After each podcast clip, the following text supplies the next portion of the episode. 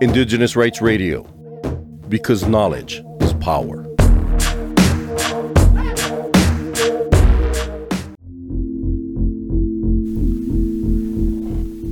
Laporan dari International Energy Agency memperkirakan bahwa kebutuhan mineral untuk teknologi energi bersih akan meningkat empat kali lipat pada tahun 2040 dengan kendaraan listrik dan penyimpanan baterai menciptakan permintaan industri terbesar.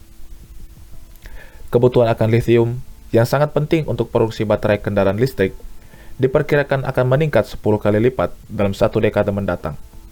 Dengan setidaknya, satu tambang baru yang akan memulai operasi setiap tahunnya. Peningkatan cepat pertambangan mineral transisi seperti litium, nikel, kobalt, dan tembaga meningkatkan bahaya lebih lanjut terhadap penggusuran dan pengambilan hak masyarakat adat. Wilayah adat mengandung konsentrasi besar cadangan logam berat yang belum dimanfaatkan di seluruh dunia. Di Amerika Serikat, 97% cadangan nikel, 89% tembaga, 79% litium, dan 68% cadangan kobalt terletak dalam jarak 35 mil dari reservasi suku Indian. Secara global, kita tahu bahwa pertambangan berpotensi mempengaruhi 50 juta kilometer persegi permukaan tanah bumi, dengan 8% merupakan kawasan yang dilindungi, 7% dengan kawasan keanekaragaman hayati utama, dan 16% dengan wilayah belantara.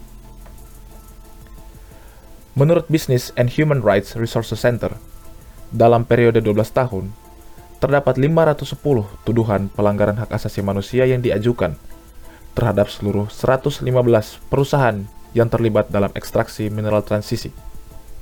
Angka ini hanya mencakup insiden yang dilaporkan. 49% dari tuduhan melibatkan masyarakat adat. Pada tahun 2022, hampir 40% serangan terkait mineral transisi ditujukan kepada masyarakat adat atau komunitas mereka. Pembangunan sering kali terjadi tanpa persetujuan yang bebas, didahulukan, dan diinformasikan kepada masyarakat adat, dan memiliki dampak jangka panjang yang signifikan. Dalam jangka pendek, pembangunan membawa gelombang pekerja sementara yang dapat menyebabkan peningkatan penurunan COVID-19 dan penyakit lainnya peningkatan kejahatan, peningkatan penggunaan narkoba dan alkohol, peningkatan kekerasan terhadap perempuan, terutama perempuan pribumi, dan degradasi terhadap infrastruktur lokal. Pelanggaran lainnya mencakup migrasi paksa, pembunuhan para pembela hak asasi manusia yang memprotes pembangunan dan ancaman lingkungan terhadap tanah, air, dan sumber daya subsisten. Dengan meningkatnya permintaan dunia akan mineral yang dibutuhkan untuk teknologi hijau dan terbarukan, masyarakat adat harus sadar akan proyek pertambangan di daerah mereka dan mengorganisir diri untuk dapat merespon dengan tepat, serta menuntut agar proses persetujuan yang bebas didahulukan dan informasikan, dihormati, dioperasionalisasikan, dan dilaksanakan sepenuhnya. Seperti yang kami sebutkan dalam episode sebelumnya, persetujuan yang bebas didahulukan, dan diinformasikan adalah hak khusus untuk masyarakat adat dan berasal dari hak dasar untuk penentuan nasib sendiri.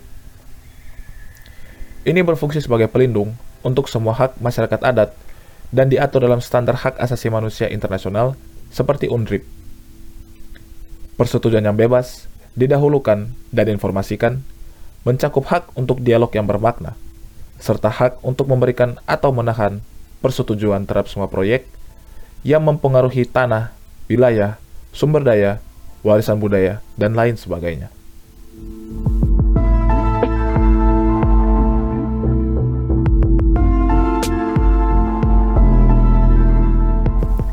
Terima kasih telah mendengarkan episode ini.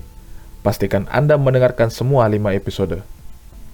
Untuk informasi lebih lanjut tentang hak-hak masyarakat adat, kunjungi cs.org dan ikuti Cultural Survival di Facebook, Twitter, dan dengarkan Indigenous Rights Radio di SoundCloud dan Spotify.